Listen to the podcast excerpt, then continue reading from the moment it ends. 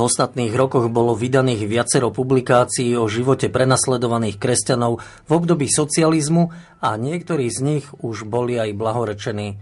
S novou knihou teraz prichádza aj jezuita Ladislav Čontoš. Nesie názov Môže byť svedectvo obetí komunizmu chápané ako mučeníctvo? O knihe, komunizme a jeho obetiach budeme hovoriť v dnešnej relácii zaostrené s jej autorom, katolickým kňazom jezuitom Ladislavom Čontošom. Dobrý deň, prajem, vítajte Dobrý u nás. deň. Technicky našu dnešnú reláciu zabezpečuje Matúš Brila, hudbu pre nás vybrala Diana Rauchová a od mikrofónu všetkých pozdravuje a príjemné počúvanie pre Radovan Pavlík. Páter Čontoš, blíži sa nám 17. november, výročie na Nežnú revolúciu, preto je tak vhodne zaradená aj táto téma do našej relácie a vy máte teda takú knižnú novinku, ale nielen o knihe chcem hovoriť a o novinke, ale poďme tak k jadru veci, že kde má svoj pôvod podľa vás to prenasledovanie kresťanov v Československu po roku 1948? Toto prenasledovanie má svoj pôvod v samotnom učení marxizmu-leninizmu, e, ktorý e, zdôvodňoval e, útlak pracujúcich práve tým, že mu bolo predkladaná falošný obraz sveta cez náboženstvo. A teda náboženstvo považoval tento filozofický smer a potom ideológia za nepriateľa pokroku, za nepriateľa robotníckej triedy a preto sa postavil voči náboženstvu a osobitne voči kresťanstvu veľmi negatívne s tým, že chcel vybudovať ateistickú spoločnosť. To e, sa tým netajili ani e, zakladatelia marx-leninizmu, ale ani potom tí ďalší, ako bol Stalin a dokonca ešte aj v 80. rokoch bol vydaný e, slovník alebo abeceda ateistu a tam e, sa vlastne to predkladalo ako ideál beztriednej spoločnosti, že táto spoločnosť už bude čiste vedecká, založená na vedeckom svetonázore, to znamená na materialistickom, ktorý Boha nepotrebuje komunizmus e, nemal byť dosiahnutý pokojnou cestou, ale práve tí tvorcovia marxizmu, leninizmu e, hovorili o revolúcii, že sa môže zmena spoločenského systému dosiahnuť len revolúciou a zaviedli tiež pojem diktatúra proletariátu. Diktatúra sama o sebe to slovo nič dobre neveští. Čo to vlastne malo znamenať to slovo diktatúra alebo ten výraz diktatúra proletariátu? E, diktatúra mm, je naozaj všeobecne známy pojem a to je násilné vládnutie buď nejakej jednej osoby alebo e, úzkej skupiny ľudí. E, táto diktatúra, ktorú zaviedol Marx-Leninizmus, najmä Lenin v Rusku, neskôr v Sovietskom zväze, bola diktatúra jednej politickej strany na čele s jej vodcom. Veľmi dobre to Majakovský vyjadril. E, Gavarim partia, podrazumývajem Lenin, Gavarim Lenin, podrazumývajem partia. Čiže hovoríme strana a rozumieme Lenin, hovoríme Lenin a rozumieme strana. Čiže fakticky tá komunistická strana sovietská, to bol hlavný diktátor, ktorý mal moc a pôsobil vlastne tým aparátom, ktorý mala k dispozícii e, politická strana, komunistická strana, a najmä teda štátnu bezpečnosť, vtedy sa to volalo ČEKA, neskôr to bolo NKVD, KGB. Tieto zložky tajnej polície boli priamým nástrojom politického presadzovania moci jednej politickej strany a konkrétne vodcu tej politickej strany. Dá sa povedať, že vlastne vodca strana sa skrývali za ten proletariát a preto hovorili skôr o diktatúre proletariátu a nie diktáte, diktatúre strany? Oni to vysvetlili tak, že komunistická strana je predvojom e, robotníckej triedy, proletariátu, tou najlepšou časťou a teda samotný vodca je ten najlepší z tej mm, vedúcej politickej síly, ktorou je komunistická strana. A teda e, vlastne v tej línii sa vytvoril ten veľmi silný kult osobnosti, e, veľmi silno to bolo už za Lenina, ale ešte zdokonalené to bolo Stalinom, e, keď ten systém vlastne bol použitý, právo sa dostalo do služby diktátu, že nie, nebol to právny štát, keď e, zákony zavezujú všetkých, každého občana rovnako, že sú rovní e, pred zákonom, ale zákony vytvárala politická moc, e, politická strana. Čiže súdnictvo, zákonodárstvo, Ehm, polícia, to všetko bolo v službe diktatúry proletariátu a túto diktatúru proletariátu ehm, uskutočňovala komunistická strana prostredníctvom ehm, v Sovietskom zväze KGB a NKVD Československu pomocou EŠTB. Uh-huh. Hovorili ste o Sovietskom zväze, o tých zložkách tajnej policie tam, o Leninovi, Stalinovi slúžil Sovietský zväz teda za inšpiráciu e, komunistom v Čechách a na Slovensku? Samozrejme, e, tieto vzory boli tým, čo inšpirovalo e, vtedajších vodcov komunistickej strany. Dokonca máme doklady o tom, že boli tu inštruktori, ktorí viedli hlavné procesy, tie politické monster procesy, oni mali už vypracované dopredu scenáre, tak ako film má pripravený scenár, tak aj to pojednávanie a celý proces mal dopredu pripravený scenár, pripravené mm, vysluchové protokoly, ktorých sa museli tí vyšetrovatelia riadiť a základným E, dôkazom pre súdne konanie bolo priznanie obvineného. A tak vlastne už e, v Sovietskom zväze e, v tých 30. rokoch bol vypracovaný taký systém, ktorý nahradil prezumpciu neviny prezumpciou viny.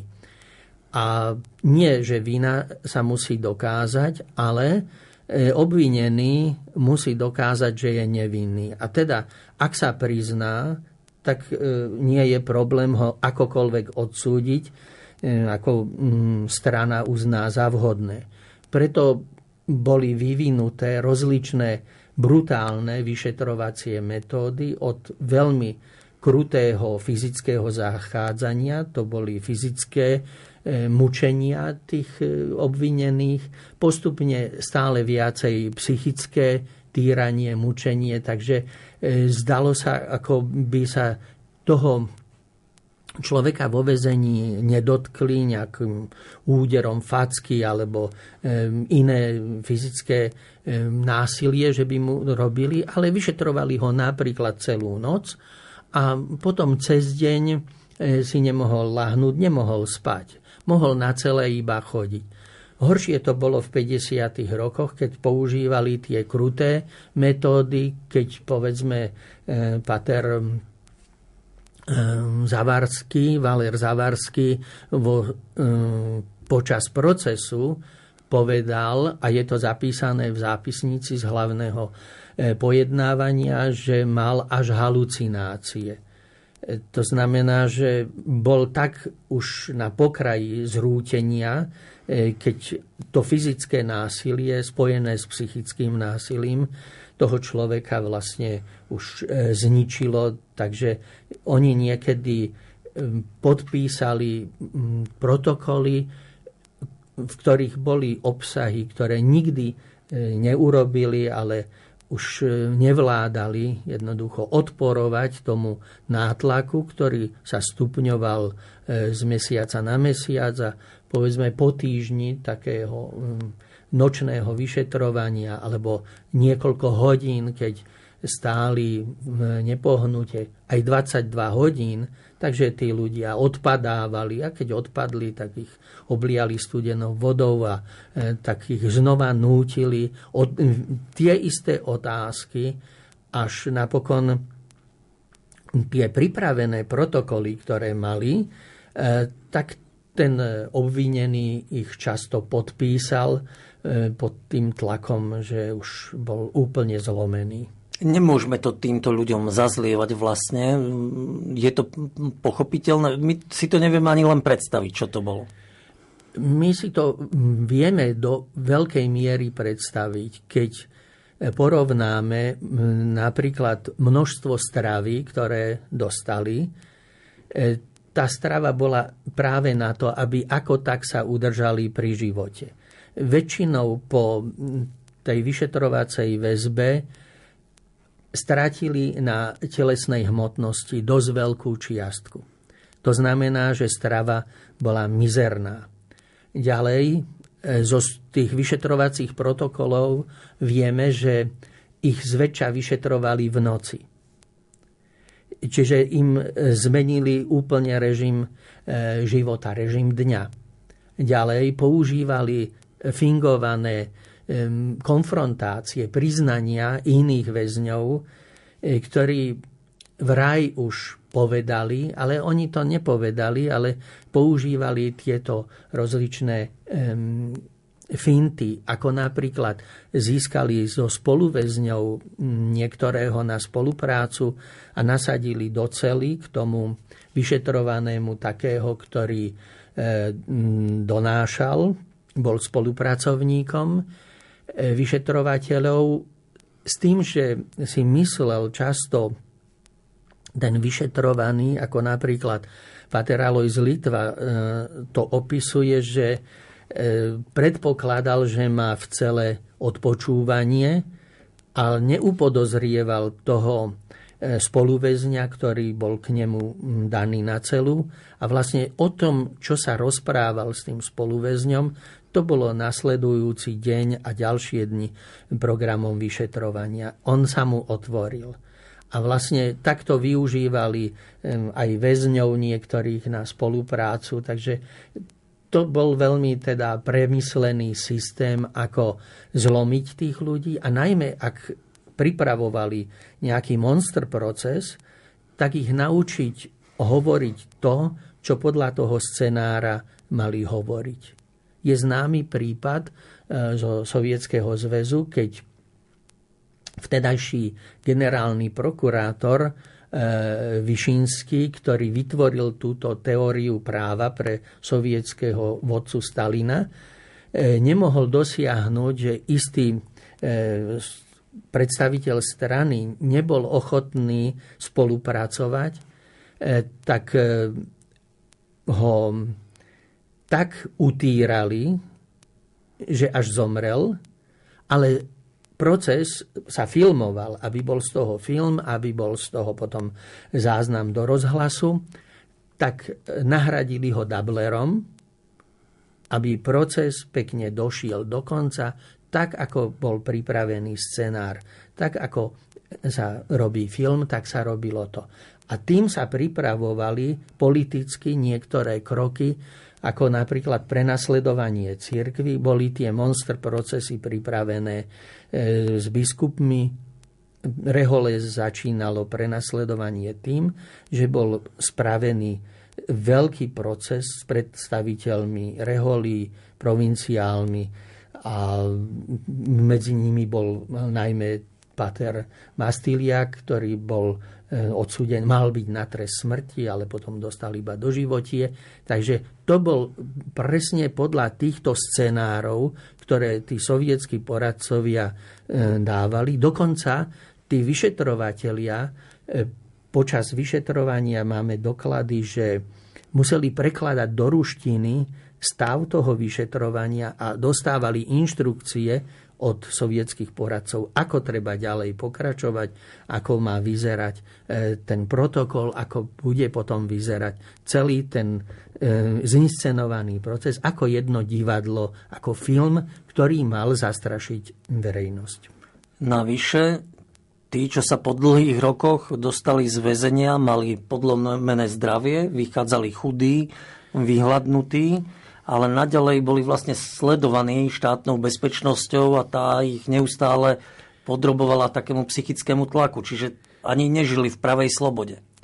No určite nie, lebo e, jednak to, že hľadali vždy, e, máme zdokladované v tých e, hárkoch alebo teda zväzkoch štátnej bezpečnosti, ako sledovali na pracoviskách týchto ľudí. E, napríklad o Patrovi Horskom píše sa v tých sledovačkách, že sa stýka s amnestantmi, teda s jezuitmi, ktorí tiež ako on vyšiel na amnestiu z väzenia, ale že o politických veciach, o takých protištátnych sa s nikým nebaví, ale čo krásne je v tom, že svoje pracovné povinnosti si plní nielen dobre, ale tak, že by mohol byť príkladom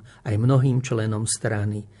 To bolo naozaj uznanie, že tí agenti, ktorí boli na neho nasadení, aj v práci jednej potom prešiel na druhé pracovisko. Stále mal e, v petách niekoho, čo bol celkom blízko.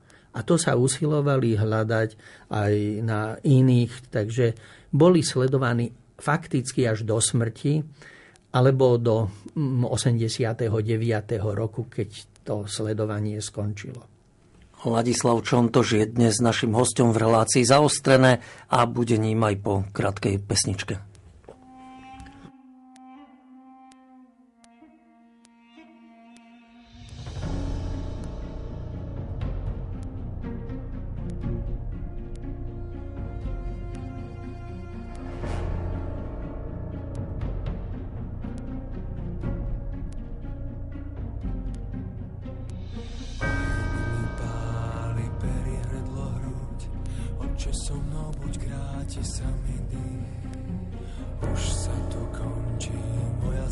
zábuď, nechcem zabudnúť ani na hriešných. Matička moja, už ťa nevidím, už nič necítim, ešte pri mne stojí. Tak ako Adam, ostal som tu sám, tak povedz, kde ťa mám. Bože, oče môj,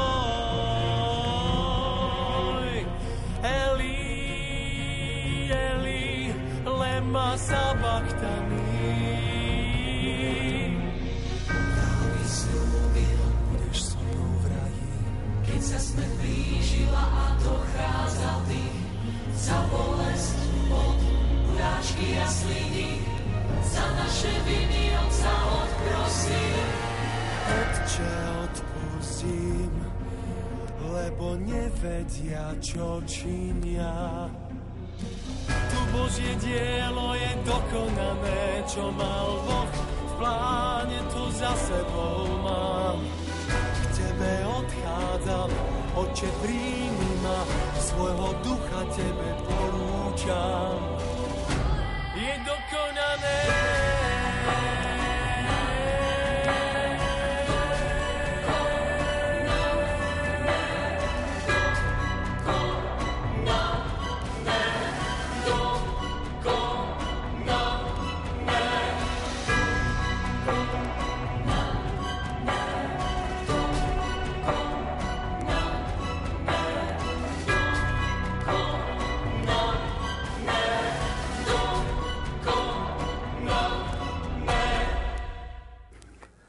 Pater Čontož, bol ten diktátorský charakter toho československého komunistického režimu eh, počas celého toho obdobia od roku 1948 do roku 1989 eh, taký tvrdý, represívny, považoval církev za svojho nepriateľa počas celých tých 40 rokov? Áno, počas celých 40 rokov, len e, to prenasledovanie malo rozličné fázy a rozličné intenzity. Najintenzívnejšie bolo hneď po nástupe tohoto mm, režimu, keď vlastne sa usilovali zlikvidovať nezávislosť katolíckej církvy a pretrhnúť jej puto so Svetým Otcom, s centrom v Ríme.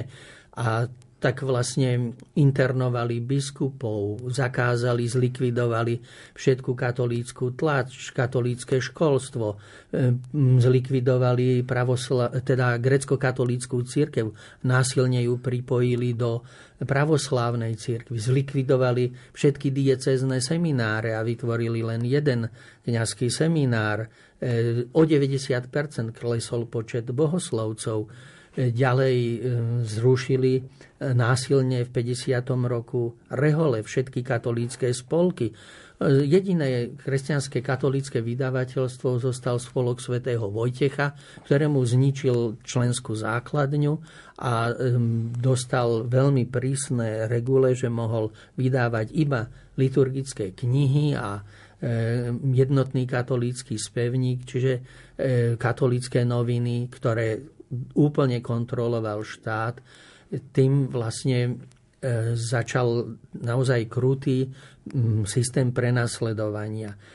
Postupne tlak vonkajších okolností zmierňoval tie metódy, ale fakticky až dokonca vieme v 80. rokoch chceli e, aplikovať E, také rozličné akcie mali pripravené, útlm, v rámci ktorého mm, sa proti Františkánom udiala jedna akcia, že na, ale boli pripravené akcie už aj na ďalšie rehole, na kňazov, ktorí boli aktívni v diecézach, takže to prenasledovanie bolo možno trochu jemnejšie, a to ukazuje aj to, že už po 70. E, roku v tých normalizačných časoch sa nik nestal obeťou takých rozsudkov ako e, velezrada alebo špionáž, čo v 50. a 60. rokoch bolo všeobecné, že každý, kto bol súdený pre nejakú náboženskú e, aktivitu nebol súdený, pretože maril dozor štátu nad církvou, ale bol e, súdený za to, že vykonával protištátnu rozvratnú činnosť a spájal sa s cudzou mocnosťou, s Vatikánom a robil špionáž. Takže toto boli, a preto dostávali aj také vysoké tresty. Nebolo mm, zvláštne, keď dostal niekto 10 a viacej rokov odňatia slobody. Nezriedka sa môžeme stretnúť s takým názorom, hlavne v sociálnej oblasti, že pred rokom 89 to bolo dobre. Sociálne istoty boli. Je teda asi treba povedať veľmi jasne, že tento komunistický režim bol teda režim strachu, pošliapávania ľudských práv a hlavne, že bol prenasledovateľom katolíckej cirkvi. Celkom jednoznačne to bol režim, ktorý nerešpektoval ľudské práva. E, nerešpektoval právo na náboženskú slobodu.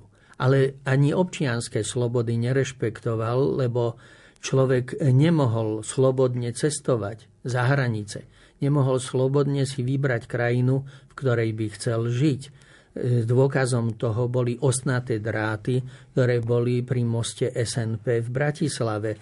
Až tak e, a pýtal sa taký chlapček starého otca, že, že pred nepriateľmi a že kde sú tí nepriatelia? A starý otec mu vraví, no my sme tí nepriatelia, lebo my sme za tým plotom. Nie oni sú za plotom na západe, ale my sme boli za plotom. A to je znak toho, že sme boli fakticky v jednom veľkom koncentračnom tábore, kde E, sa nemohlo slobodne rozprávať, nebola sloboda tlače. A to sú veľmi dôležité veci pre rozvoj ľudskej osobnosti. Takže jednoznačne to bol jeden e, utláčateľský systém, ktorý si snažil vykúpiť aspoň trocha e, túto svoju brutalitu tým, že dal ľuďom chlieb a hry. aspoň aké také televízne programy a aspoň ako tak zaospobené obchody potravinami, najmä v tej druhej fáze. K tej prvej fáze do 68. roku ani zásobovanie nebolo veľmi plynulé, bolo naozaj dosť biedné. A Páter Čontoš, vaša publikácia nesie názov Či môže byť svedectvo obetí komunizmu chápané ako mučeníctvo. A má to otáznik, čiže je to otázka, takže môže alebo nemôže? Môže byť chápané ako mučeníctvo, ak splňa e, niekoľko základných kritérií jedným z tých kritérií je to, že tí ľudia e, naozaj boli mučení a zomreli na následky toho mučenia. Čo nie je až také ťažké preukázať, pretože sú o tom doklady, sú veci, ktorými sa to dá zdokumentovať. Druhý aspekt je tom, že aký bol ich postoj k tomuto prenasledovaniu, k tomu mučeniu. Pater Alois Litva napísal v 51. roku e, v exhortácii o mučeníctve, že máme vlastne šancu byť mučeníkmi týchto situáciách, ktorých sa ocitli v tých koncentračných kláštoroch a potom vo vezení. Ale musíme si uvedomiť jedno, že my prečo trpíme pre Ježiša Krista a chceme svoj život dať jemu úplne z lásky k Ježišovi, príjmame toto utrpenie a chceme byť úplne prostí od toho, aby sme v sebe chovali, prechovávali nejaký, e, nejaký e, tlak, nenávisť, zlosť na tých, ktorí nám robia zle, ktorí nás prenasledujú. Aby sme sa za nich modlili, aby sme ich nekarhali, aby sme boli naozaj tak, ako praví mučeníci, ktorí e, obetovali svoj život z lásky k Ježišovi Kristovi, z lásky e, k církvi, za vernosť e, viere a za vernosť reholnému povolaniu. To je druhý moment. Ďalší moment je to, že či títo ľudia naozaj mali takú povesť, e, či ich iní tak príjmali. Tu je mm, trošku taký mm, problém, ktorý máme, že v tých časoch, e, keď oni žili a neskôr teda mm, položili svoj život, teda zomreli, sa nemohla šíriť úcta. Príkladom je, e, povedzme, úmrtie provinciála Patra Jána Srnu, E, ktorý umrel ešte za socializmu.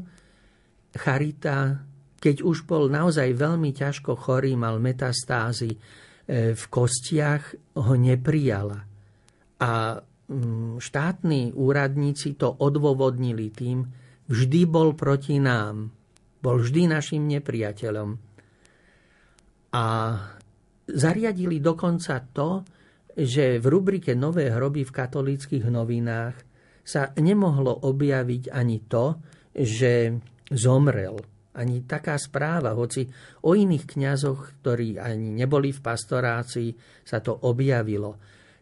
Iba v samizdatovej literatúre sa objavili reflexie o tom, aký to bol vlastne človek, objavili sa svedectvá. A to je dôležité pre možný proces e, beatifikácie tých ľudí, aby e, bola preukázateľná úcta, svedectvo úcty.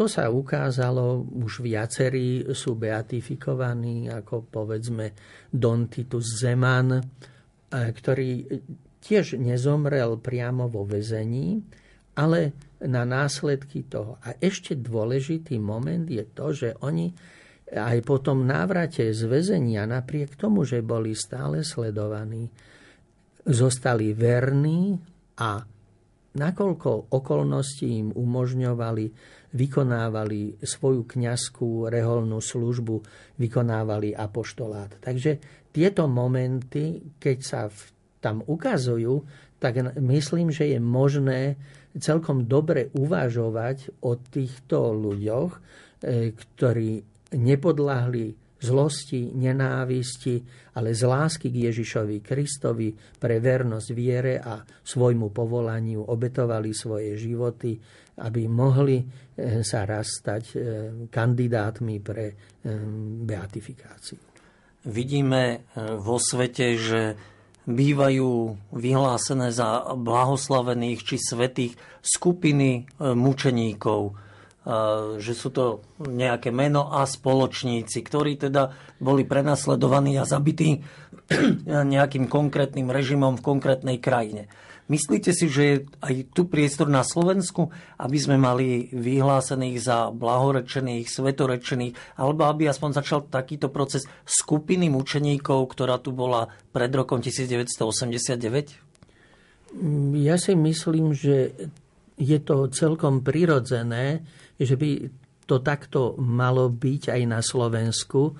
Ehm, nedávno sme slávili E, sviatok povedzme vietnamských mučeníkov alebo korejských mučeníkov.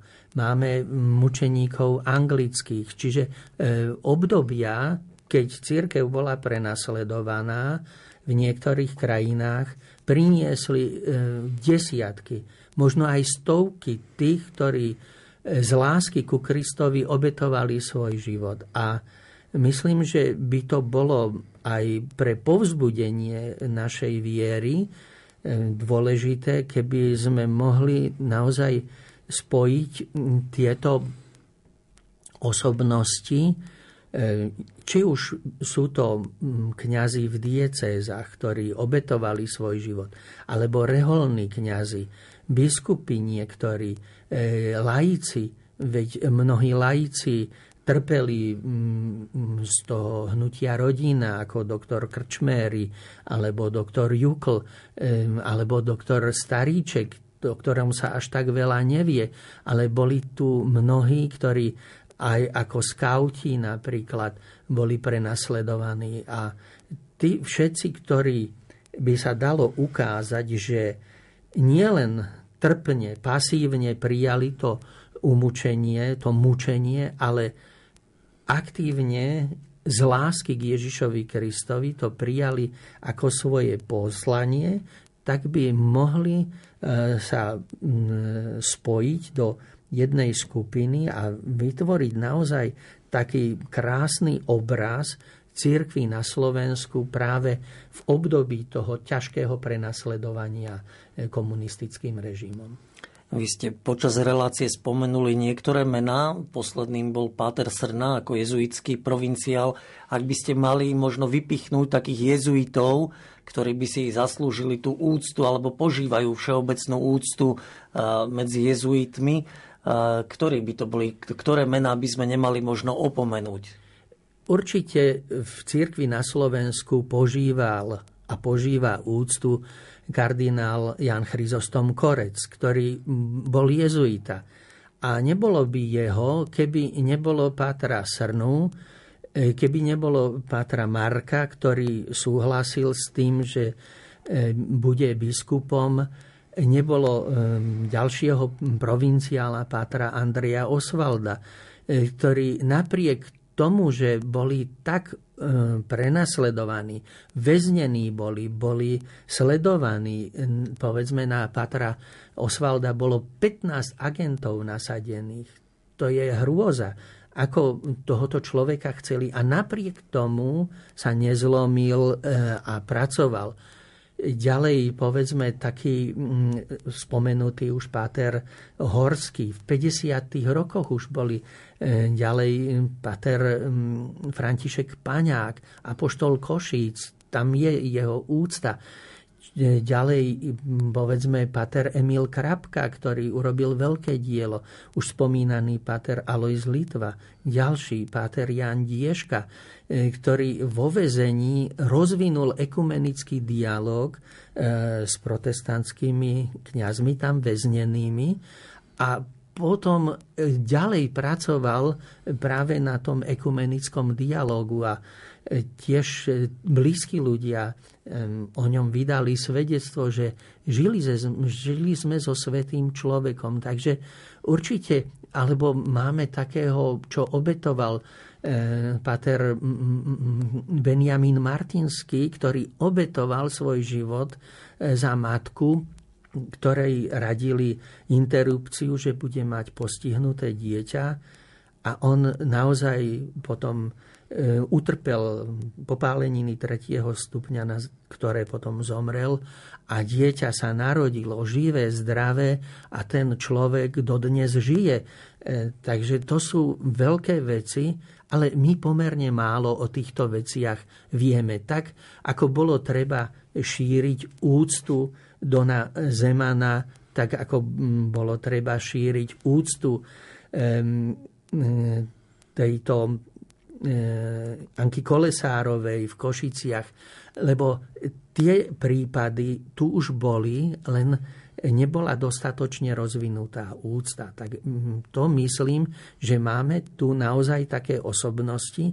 Treba e, pozrieť aj na e, ten 17. november, nielen z pohľadu toho, že bol to e, krutý prenasledovateľský režim e, štátneho teroru, ale že ten režim aj dal príležitosť vyrásť takým osobnostiam, z ktorých svedectva my žijeme dodnes a to svedectvo treba odovzdať aj ďalším generáciám.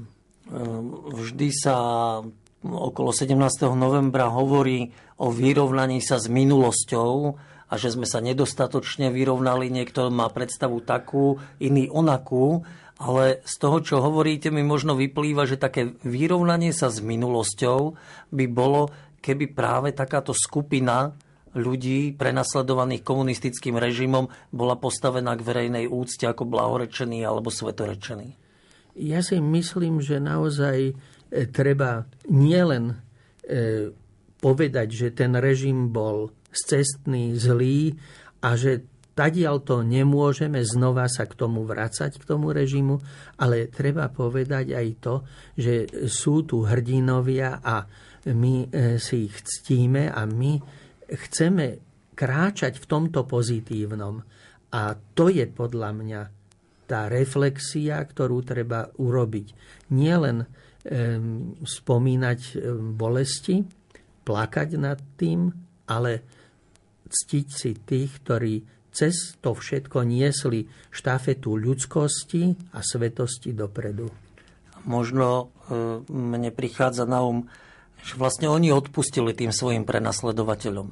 Koľkokrát máme v bežnom živote odpustiť kolegom v rodine, deťom, manželom, manželkám, že môžu byť pre nás takým každodenným príkladom toho odpúšťania nie 7 krát, ale 77 krát. A to by bolo vyrovnanie sa s minulosťou. To je jeden z tých momentov. Treba priznať hriech, ho olutovať, ale odpustiť. Čiže tie hriechy treba pomenovať, treba to jasne povedať, že tu bolo prenasledovanie, to všetko treba povedať ale za tých prenasledovateľov sa treba modliť. Ja sa teraz modlím e, počas tých dní novembrových za eštebákov zomrelých, za ktorých sa možno nikto nemodlí, aby im Pán Boh dal e, odpustenie časných trestov, ak sú vočistci, aby som získal pre nich odpustky. Páter Čontoš, veľmi pekne ďakujem, že ste prišli k nám do štúdia hovoriť o obetiach komunistického režimu, ktorý tu vládol do roku 1989. Ešte raz ďakujem veľmi pekne. Dovidenia. Vám, naši poslucháči, ďakujem veľmi pekne za pozornosť. Verím, že zostanete Rádiu Lumen verný aj po skončení tejto relácie, ktorú technicky zabezpečoval Matúš Brila, hudbu do nej pripravila Diana Rauchová a od mikrofónu všetkých pozdravuje a dobrú chuť k obedu praje Radovan Pavlík.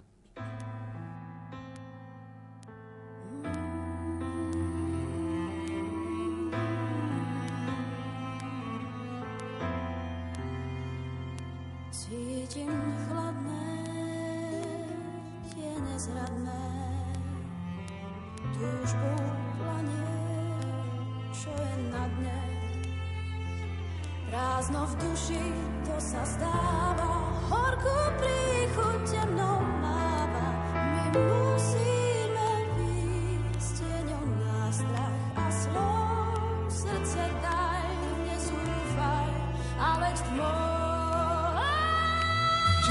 cítim, tiež sa bojím, sen sa chveje strachom mojím.